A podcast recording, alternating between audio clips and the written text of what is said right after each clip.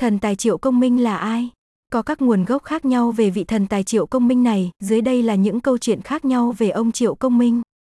Triệu công minh phong thần truyện triệu công minh trong phong thần truyện là bạn hữu của văn phong thái sư. Ông triệu công minh tu luyện trên núi Nga Mi, đạt đến cảnh giới pháp thuật cao cường. Bạn hữu văn thái sư khi bị đánh bại đã đến để cầu cứu triệu công minh. Triệu công minh cưỡi cọp đen ra trận với khí theo oai phong, sau đó đánh bại Khương Tử Nha và các binh tướng khác. Triệu công minh có được bản lĩnh này cũng là nhờ vào việc có được bảo bối phù trợ, đó là viên định Hải Châu viên ngọc chiếu sáng cung của Thái Thượng Lão Quân đã thất lạc nhiều năm qua, không biết lý do gì mà y lại có được.